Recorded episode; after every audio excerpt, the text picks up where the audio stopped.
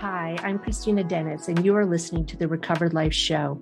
Every week, we bring you a Recovered Life discussion all about setting healthy boundaries and how codependency could be keeping you from living your best recovered life. Remember, addiction is a life threatening condition, and the information in this discussion is provided as a resource only and is not to be used or relied on for any diagnostic or treatment purposes. This is not a substitute when professional diagnosis or treatment is needed. Now, let's jump into the discussion. Uh, my name is Kristina Dennis. Uh, I am a person in long term recovery, whatever that means. Um, you know, for me, it means that I started my journey in to recovering from substance abuse in 1997, uh, and and uh, I am part of Recovered Life, which is, you know, a, a sacred space that we are trying to create where we can talk about uh, all kinds of things, you know, all kinds of things that for me, to describe it is, you know, once I got to that place of understanding, oh, I'm an alcoholic, oh, wow, I am a raging codependent. Um, oh, goodness, I have a lot of trauma that I've been running from. Uh, how do I deal with it, and you know, how do I operate in this world? And I needed a lot of help, and there were people around, um, but there also was, you know, for me a personal commitment to trying to get better, and so uh, Recovered Life, uh, which is a completely free community, is a space where I want people to um, feel like they can be heard and transparent, and we figure this stuff out together. I am not a licensed therapist, I'm a recovery coach. And the reason why I say that is because I use terms like codependency, which is not a diagnostic code. Um, it is not a term that, I mean, I know a lot of people are familiar with it now, but it actually came from the recovery world um, by AA. It was a term they, they created in order to describe partners of addicts um, who appeared to be suffering from the same the same um, parts of addiction without alcohol or drugs. And what I have learned um, from that since then, you know, is that it's kind of come into our zeitgeist, and we're talking about codependency, uh, and, and I think there's a lot of light, you know, discussion about it out there in the world, but in the rooms of recovery, uh, we can tend to get I can tend to have the lens that this is important and this is something that I want people to know to save their lives, to allow them to have better uh, relationships, to allow you to live in the moment.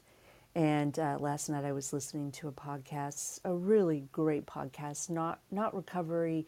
Uh, I don't know the perspective. It's actually two people in recovery, but they're bringing forward all of these wonderful. Um, conversations. And I was super excited about the podcast because uh, the title was Boundaries. And that's something that, you know, I think that the entire world needs and could use. But what I found was that it was kind of still more face value, still more about somatics, and those are important. You know, we need to be able to say no, and and and they really addressed, you know, like it's you have every right to ask for the lights to be on in your house and if your partner wants them to be off they can go to another room and it was really you know helpful but i didn't feel like it got to you know the craving what i think that our world really needs is is to discuss about the pain that happens um, and i'm just going to share a little bit about my current situation something that i just went through. It, it's it's tender but I think it's important to share to people for you or for anyone to be able to understand that I see the pain and there is pain attached to it, and it isn't just as simple as just say no to somebody. You know, um, it isn't your fault if somebody crosses boundaries that you've communicated. You're not responsible for setting better boundaries. I mean, there may be a little bit of it in it, but it's just not a black and white issue. And so uh, I came in and I'm coming in today to see um, if what I have to share will help. And I hope everybody will feel comfortable. Um, you know, I try to create as, as safe a space as I can, but it's up to you to determine if it's safe for you. Uh, so, a quick note before we get into it um, this is rebroadcasted as a podcast for others, and it is uh, on the replays. So, please, um, please decide for yourself what works best. And as always, um, my intention is to create safety. And so, if for whatever reason someone um, is in a place where they can't be respectful, they will be removed. But um, moving forward, real quick, I want to ask if anybody down uh, in the listening lounge has uh, the space to maybe be a backup mod with me uh, in case uh, my technology fails me. So if anyone, oh good, Teresa's willing. Thank you, Teresa. Come up, have the the little green moniker, and that will help me know um, that. And I'm going to mute you real quick, Teresa.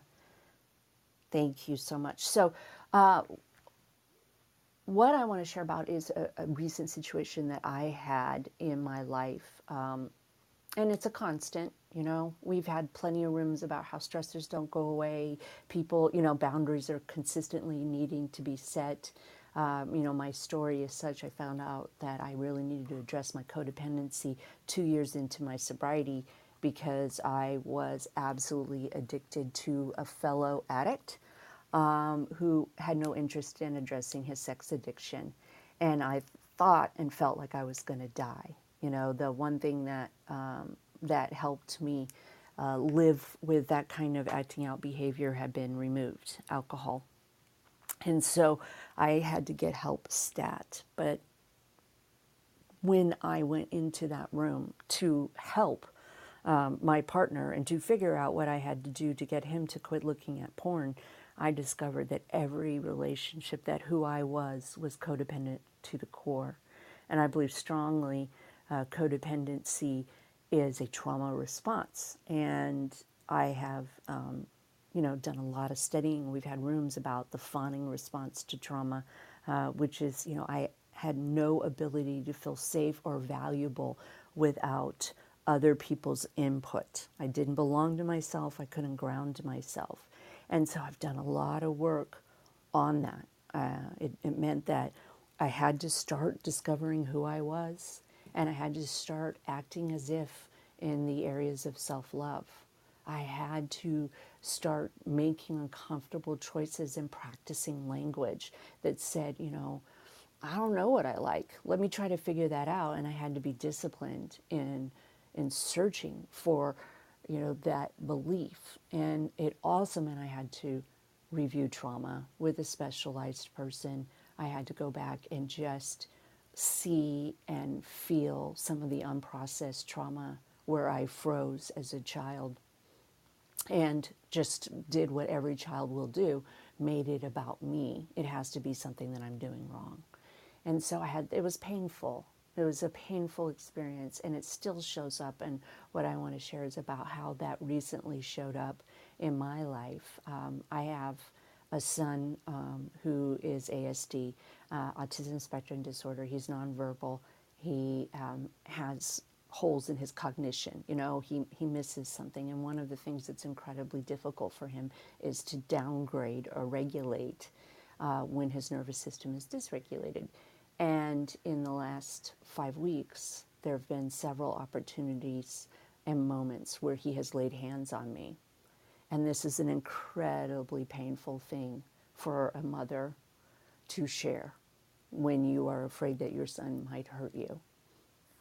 And so, uh, one, I had to do the, the hard work to accept that I was going to need to speak up and say something. You know, I was and, and I'm not talking about setting a boundary with him. Uh, it isn't his intention to hurt me. He just can't. Think about an addict who can't put down the drink. They're not trying to hurt you, they just can't yet. And for him, he just doesn't have that option whenever he gets to a certain level. He's 18 years old, he is 95 pounds bigger than me, and when something happens that sets him off, it isn't about him being spoiled. It isn't about him, you know, manipulating. I mean, maybe there's a little bit of that in there, but he literally can't down downgrade. And so I brought this to his father. And his father and I are not together because uh, there was no ability on either side of us to manage this stress and stay together. Um, we each had our journeys, and um, and there were many years where I was alone in parenting my son. And so his father takes a bigger role now, and it has opened up my life um, like I like I never even thought was possible. And uh, but his father is six four and is bigger than his son, and so sometimes he doesn't have the perspective of what it feels like to be smaller and what it feels like to not have size on your side. And so I brought it up originally. My concern and my desire was to get more experts involved and to figure out how to help my son get help. How do I figure that out? Is there more going on? Um, you know, I, work very hard on my codependency with my son. And so just the act of saying something to somebody else and admitting it, help, I need help, I'm scared, was very, very hard. And I have to say that um, his father responded very kindly.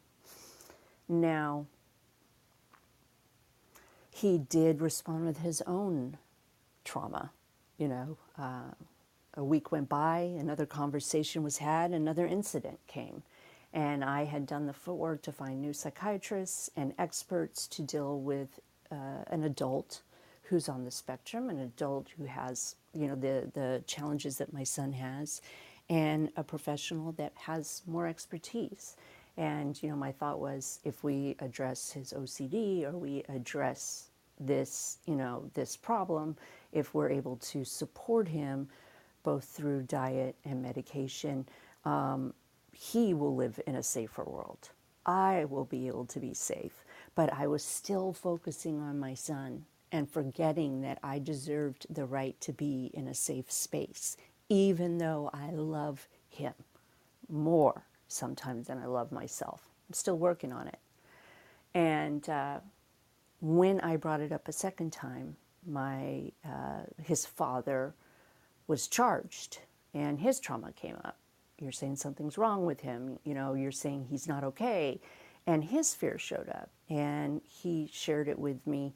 But it really was veiled in a kind of time frame that was stalling, and the end result was I didn't feel heard. And uh, I was angry. Oh my gosh, I was so angry because I wasn't being heard. At least that's what I felt like. And so uh, another round of discussions came after we um, had a doctor's appointment on, on Monday morning. And in that appointment, I introduced the thought of psychiatric help for my son, um, uh, support uh, with a naturopathic doctor. And it was really hard for me to do that. It was very tenderhearted to share with someone out there who is a mandated reporter. And uh, my his father jumped in, and his trauma was all over the place. But at that time, I was terrorized because I felt so unseen. And I had to take Monday kind of off from my job. I had to choose me. I had to decide I wasn't going to send out a newsletter. I wasn't going to uh, to put other people's maybe wants. I don't even. I don't think their needs ahead of mine. Like I didn't have a choice. And as a codependent, this happens. You know, if uh, if you're faced with something um, adult children of alcoholics were faced with something that puts us in that trauma trance, it's really, really hard to walk yourself out of that. And so Monday, I did what I needed to do to just survive. And Tuesday, um, his father called me to talk about it.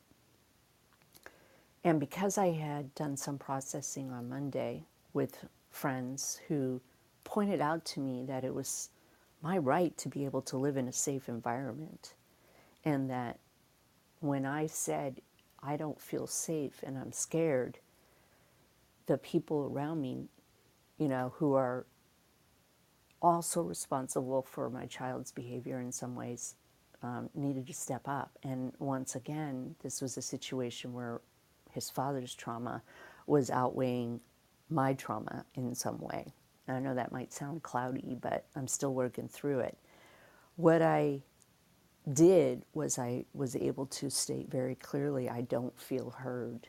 And I want you to know how it feels to have to repeat yourself multiple times. And my fear is that he will be out in public and something will happen and people will misunderstand and i.e. detain him I think Teresa can understand this. There are the public doesn't understand what might be happening, just like the public doesn't understand about addiction, right? They they just throw a bunch of shame on addicts and automatically say it needs to be, you know, something's wrong with them, and why can't they just stop drinking?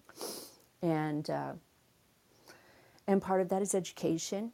You know, part of that is what we're doing with Recovered Life, trying to bring the shame out of addiction. You know, um, with autism spectrum disorder, we do the same thing. We keep educating the world.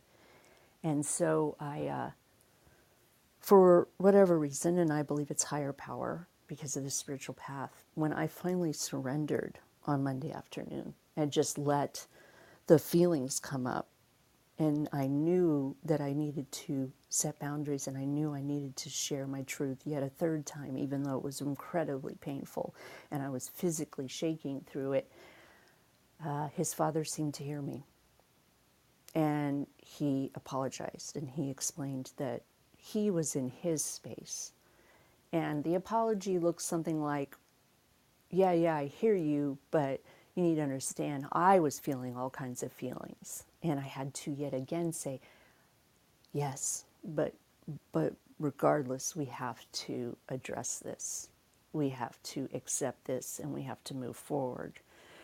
And um, I felt pretty good after that, even though it was painful conversation. And then the truth hit me. The reason why I was shaking and the reason why I was sad is because it bumped into my trauma, my little girl trauma about not having my needs being taken care of, about having, uh, you know, missed visits to the doctor when I was sick, about being ignored by my caregivers, um, about being afraid that when I'm sick I'm going to die. And I think a lot of us traumatized adults who use codependency as a way to try to make ourselves feel safe might have these feelings. And, um, and I wanted to share that because as I'm sitting here on Wednesday sharing something incredibly personal, I share it because I want people to know that boundaries are not as simple as just say no or tell them what you want. That codependents are made, they're not born. And it's exceptionally hard to take some of the most vulnerable parts of you, you know, i.e., my son for me, and speak out. And uh, the recovery part, the part where I can look at it as a learning lesson, because I often don't, you know, I have to remind myself not to rush to the bright side, because that's distorted thinking. You know, what's the bright side of this? There are many times in my recovery where there are no great choices, there are just less bad ones.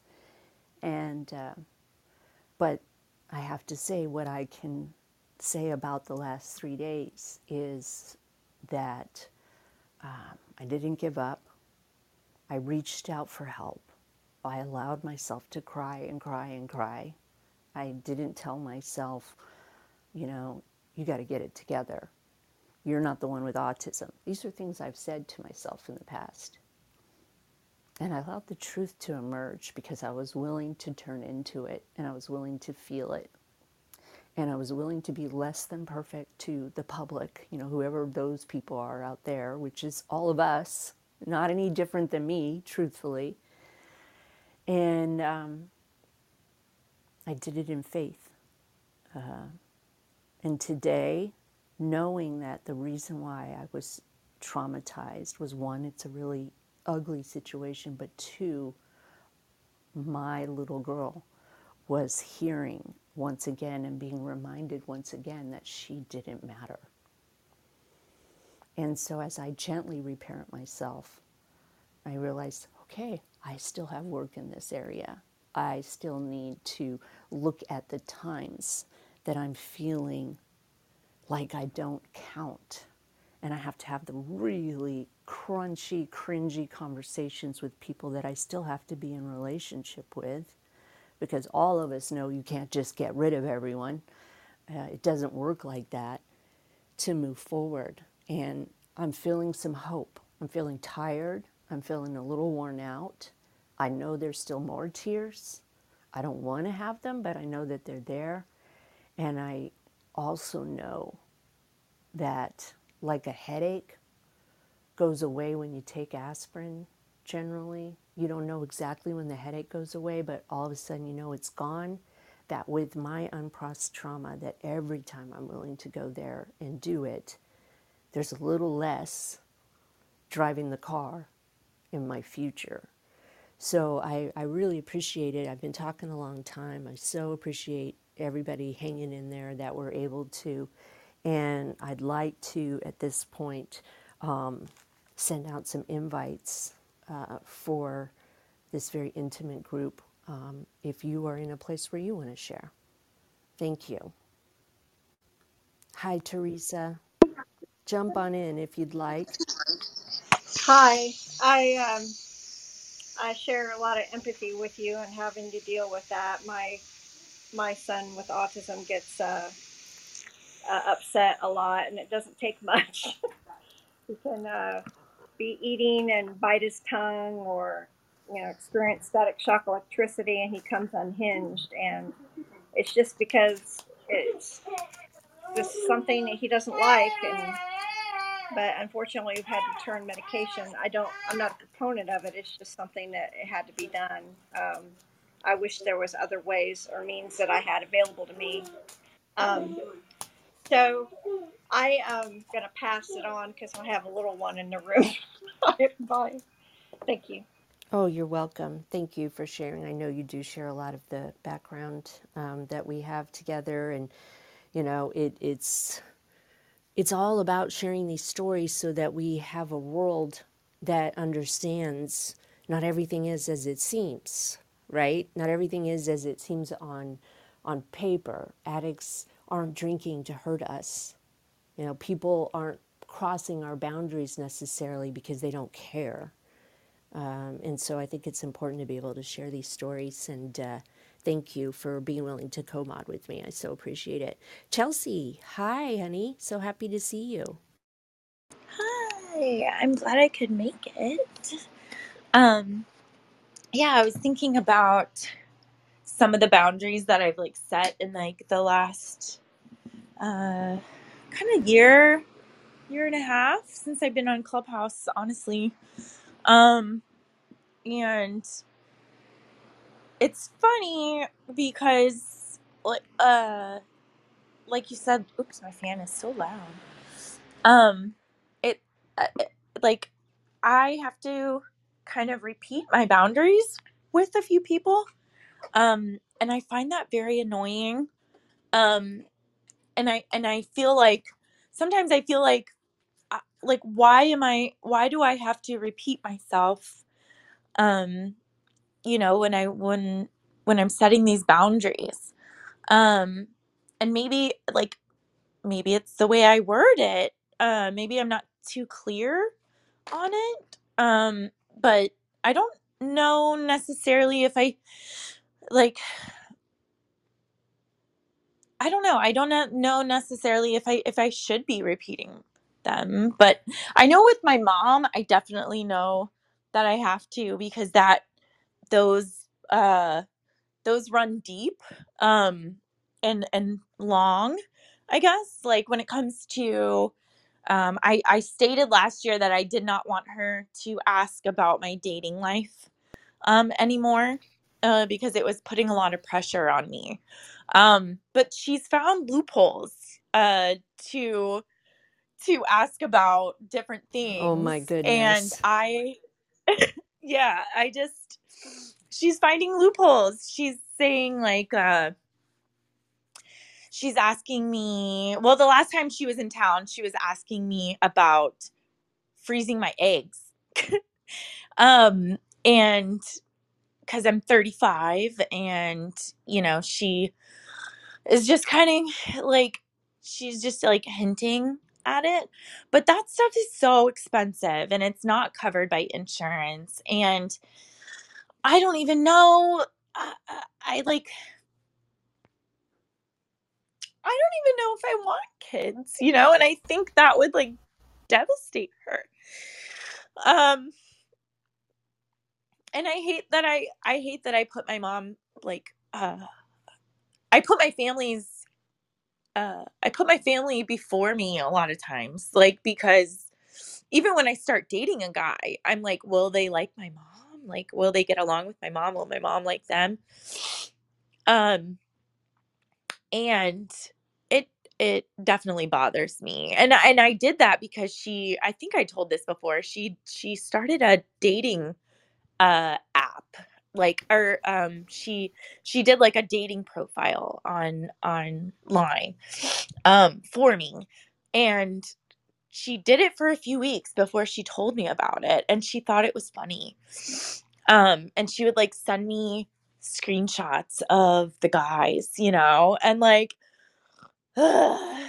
like uh, that's where that's when I had to like say something to her. But now she's starting to ask about it again. And like it's just she's like you can't meet people if you're not going out and like she's making it sound like she's uh talking about friends, but I have friends. I have a big circle here of friends. Um and because they're in recovery, she just is like I wish you would make friends that aren't in recovery and like I don't know. It's just bothering me. And it's not just that boundary um that I'm having trouble with. Like there's one boundary that I set and I don't think that person even cares that I set the boundary. Um as far as like they don't care that I'm not talking to them. Um and and and that almost hurts too. Like and I'm so contradictory because I'm like, "Oh, I wish they would reach out." Uh but I set that boundary. Like I don't uh, know where that comes from. Probably the codependency. Um, but yeah, there's just certain boundaries that I've been trying to set, especially like with friends, um, guy friends. Like, I don't feel like I should reiterate, like, if I don't see you as a romantic person, like, I don't feel like I should have to, like, reiterate that, um, because it's not changing.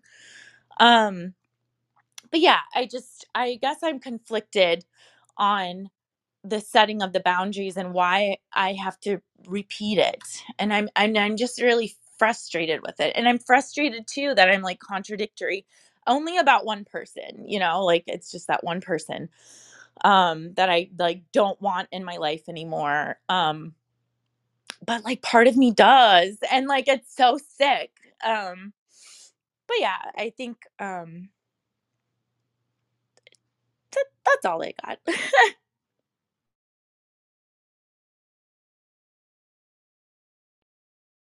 That was a whole lot.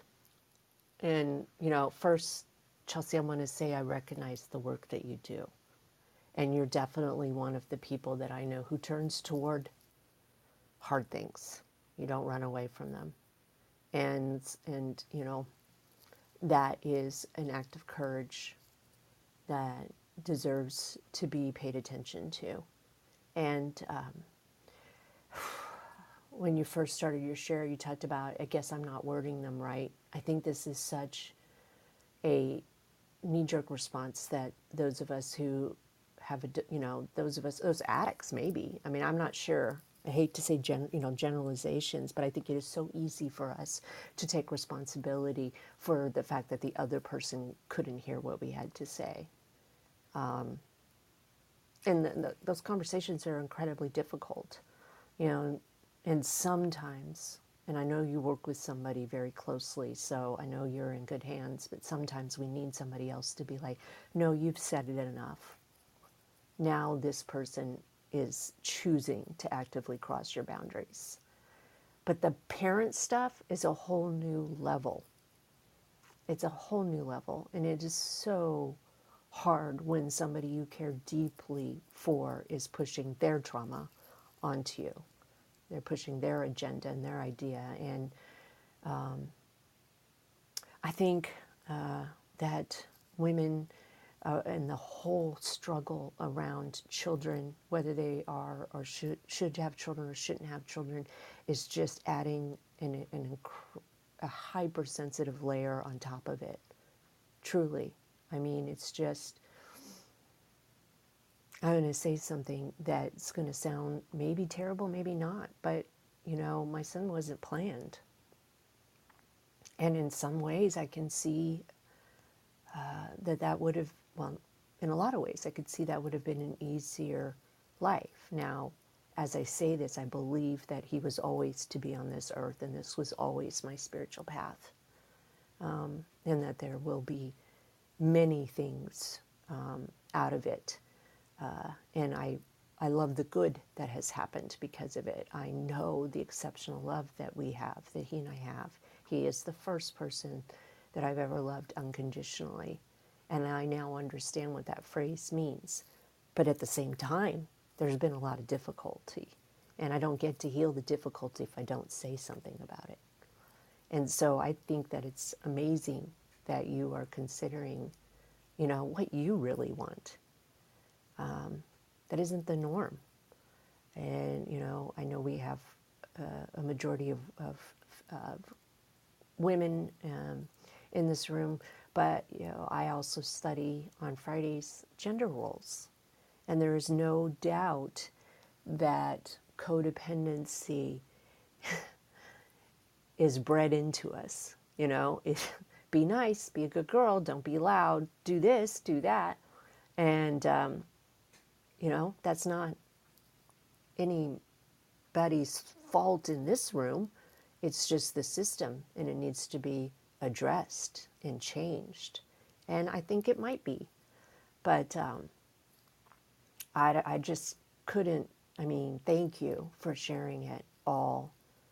You know, that toxic person that you struggled to let go of, there's some deep lessons that are happening in here. And so I just encourage you to have a little flexibility around it and ask yourself questions like maybe it isn't the worst thing in the world that I'm going through this with him. Maybe there's something I'm going to learn from this. I have no idea.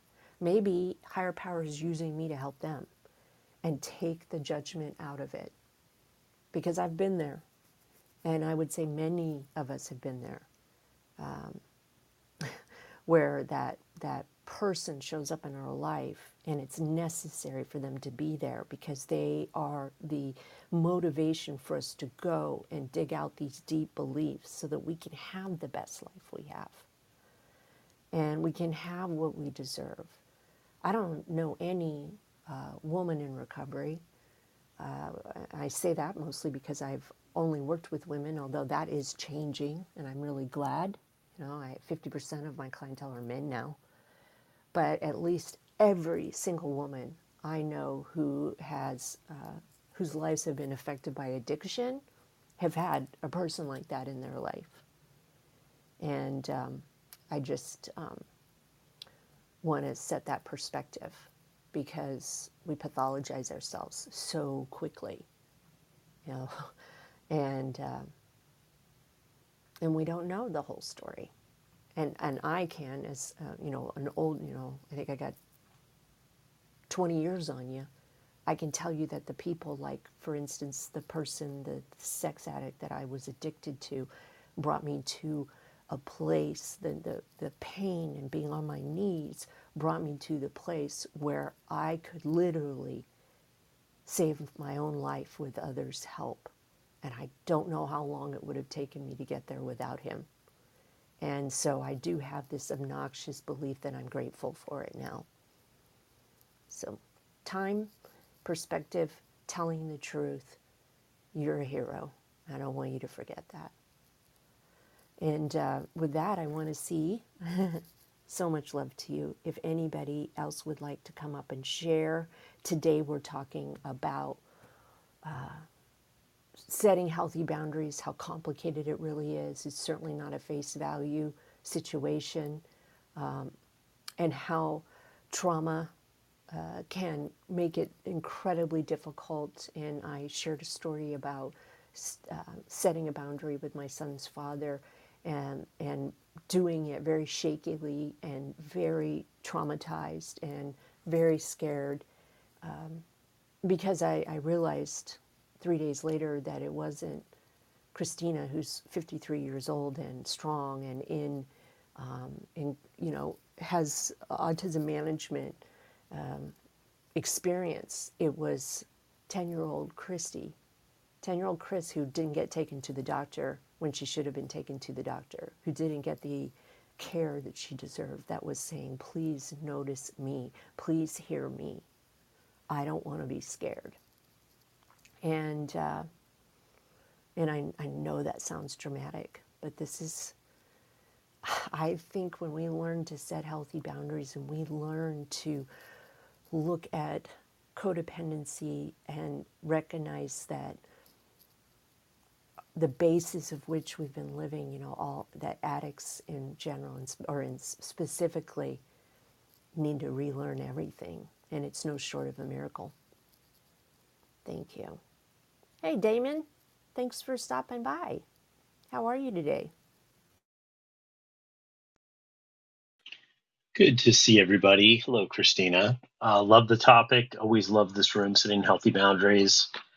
Uh, such a great overview. Sorry, I was a little late to the room, um, but uh, I love it. I love it. I love. Uh, I love everything that you're saying, and uh, I think it's just you know an exercise in faith just to keep going. I think if you maybe have not set boundaries to your life, I think it just seems so daunting, but I, you know, as you have taught me, it's just a step by step process. I love that. And, and, you know, I have to say that it's, uh, it's, you know, Damon and I work together in Recovered Life. We have uh, a joint coaching package, and it's um, very, it has been very healing for me to work with men and to discover uh, that they have some of the same things going on. You know, that this is a human condition uh, to live um, and to heal our trauma. And I don't want to get woo woo and all of that, but I probably am. Um, those of us in recovery, we have an edge because we're in the arena talking about this stuff. And, you know, there again, the thing that I thought was one of the worst things about me, my addiction, ended up being the gateway to a better life. And so, you know, I love it when people show up and we keep talking about it. And um, yeah, if you haven't set healthy boundaries, I mean, most of us don't even know that we have no boundaries. We kind of get uncomfortable. Um, I didn't know I didn't have boundaries until I started listening and I started realizing, oh my gosh, I'm like that with everyone in every area of my life. And uh, there was something daunting about that, right? But um, but it has gotten so much better. Hey, Ramon, thanks for coming up. Hey, hello. Good to be here. And um, boundaries, we've talked uh, a lot about it over the years. Um, I remember. And um, sorry, boundaries um, is something for me uh,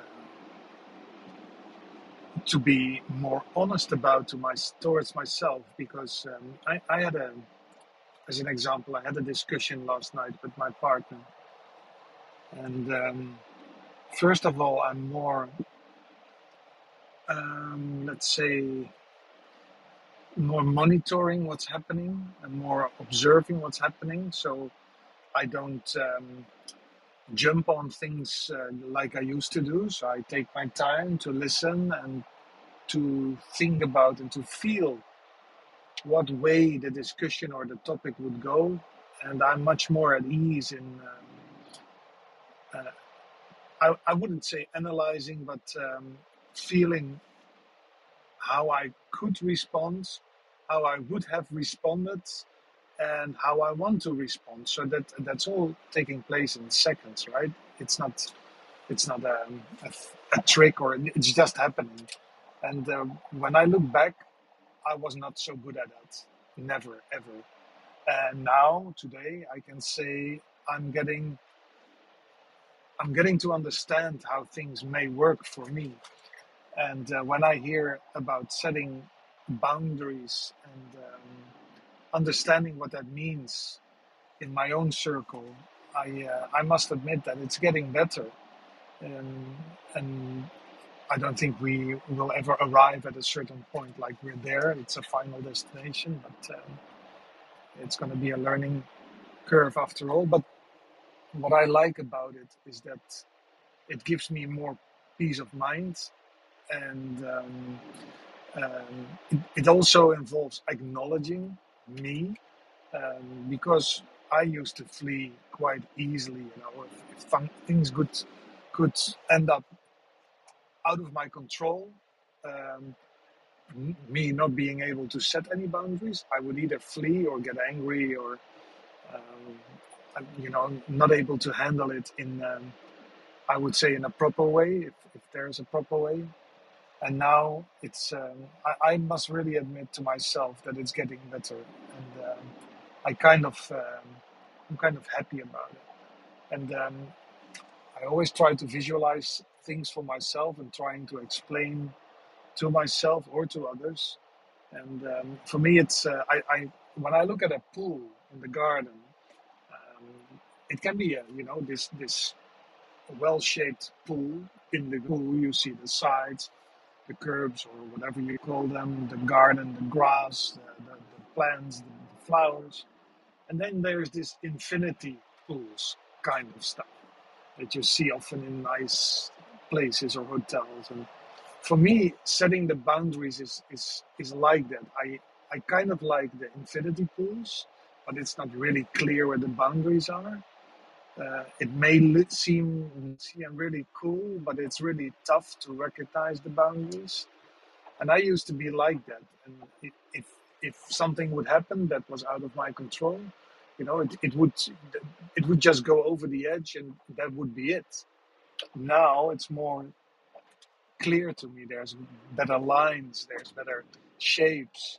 Um, I feel much better what's going on, and that's um, interesting for me in my learning curve to uh, to observe that.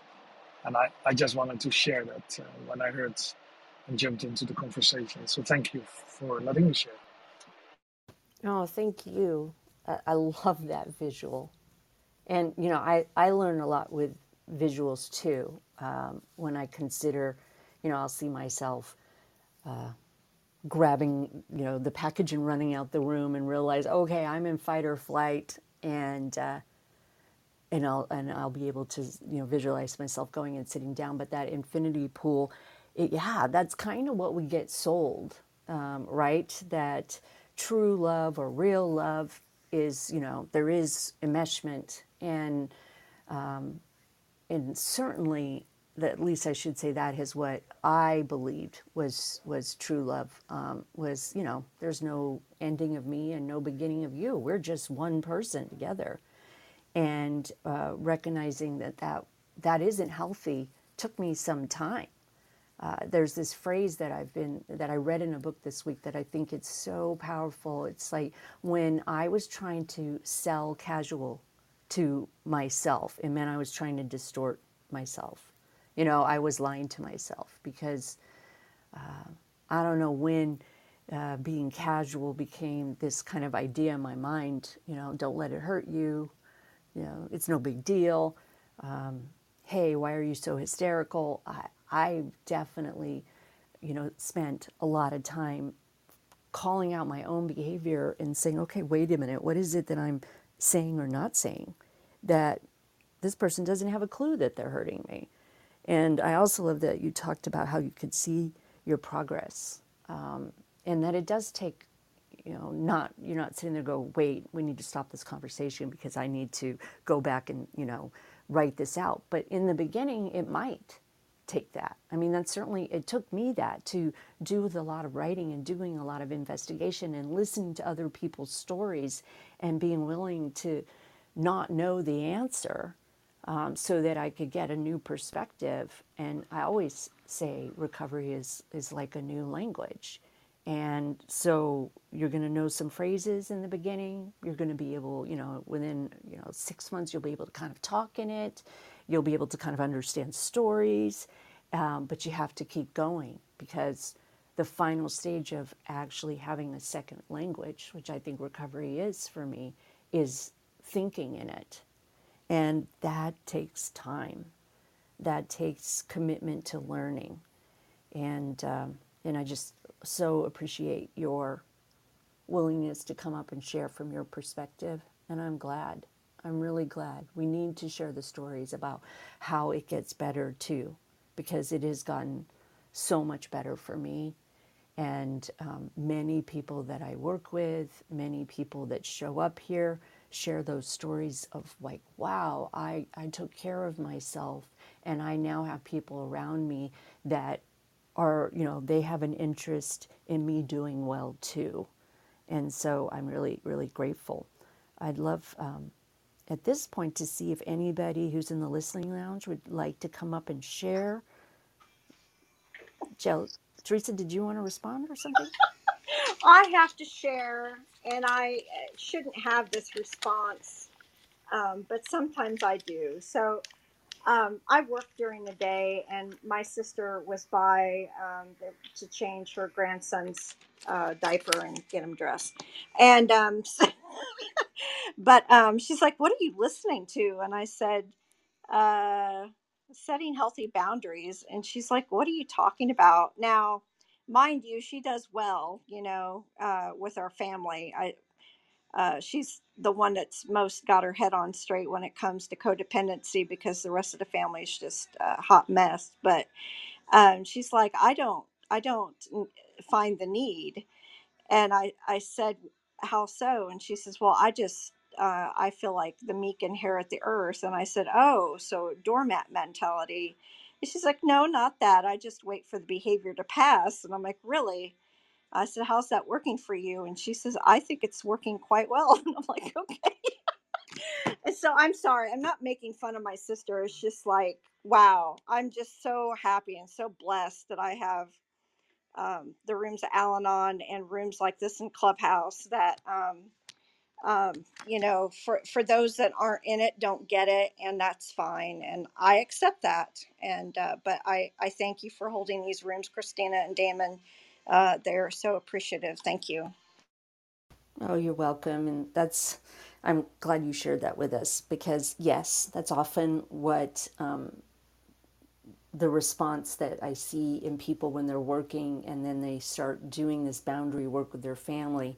The family's response is, you know, quite ridiculous. Like, that doesn't even make sense. And yeah, we have to let people you know, part of codependency recovery is letting people have their own thoughts and ideas and accepting them and also really listening to them and understanding, okay, you are giving me information that's going to be important to me in the future.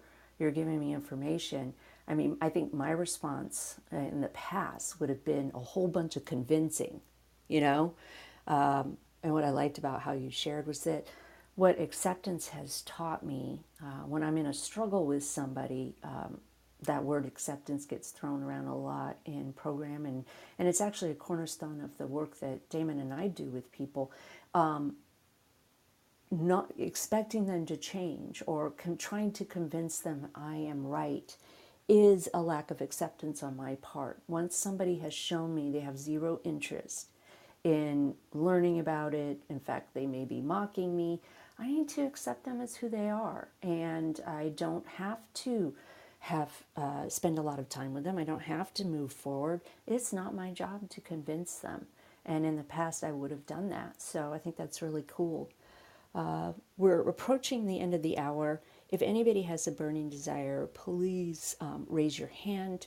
Or if you want to talk about something and you don't feel comfortable doing it in the room, reach out to Damon or myself. Um, you can DM us. You can find out about Recovered Life, which is that next level recovery and where we where we turn towards some of the hard stuff and we definitely create a sacred space for all of the all of us super sensitive powerful um, addicts or families of addicts can bring this healing to our world um, all you have to do is hit the button join it it takes about i don't know 30 seconds damon i'm sure it's even faster than that um, for others that can follow directions. for me, it might take less than longer. 30 seconds. less than I timed it. Okay. Less and, than three. And if you're tech challenged, it's 32 seconds. That's yeah, that's what I was alluding to. So you can join the volley community. Um, very quickly, you'll get an invite, and Damon and I do a lot of free coaching on that, and continue to to grow our, you know, grow to all four corners of the uni- the world.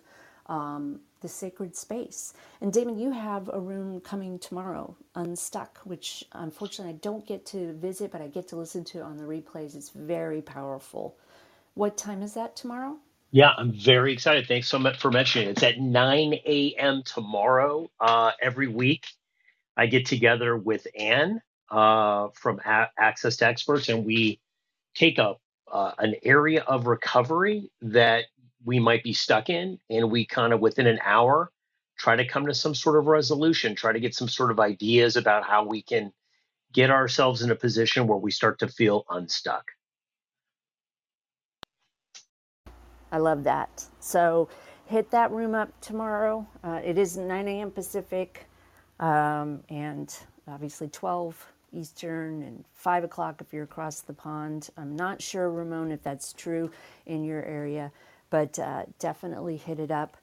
And I just want to thank everyone for giving me the space and the time to share a little bit about myself. If you missed the beginning of the room and are interested in hearing about, you know, something that was very personal to me that uh, I kind of gave a play-by-play of walking through trauma uh, you know, and, discovering the source when I was having a boundary crossed or not respected. And so I always find it and did find it very, very helpful for me to hear of others and to put it just to be like, oh, okay, so and so did that, or now I now I understand, and it's always made me feel so much better when I've heard of other people, you know, shaking in their boots when they're making and setting a boundary and uh, I just want to thank Teresa for volunteering to co mod with me, Chelsea, Ramon, Damon for coming up and sharing a little bit about yourself. We can and do recover together. Keep the conversation going. Join Recovered Life, a community of like minded people who are looking to live their best recovered lives. Membership is free, and you can apply at recoveredlife.us.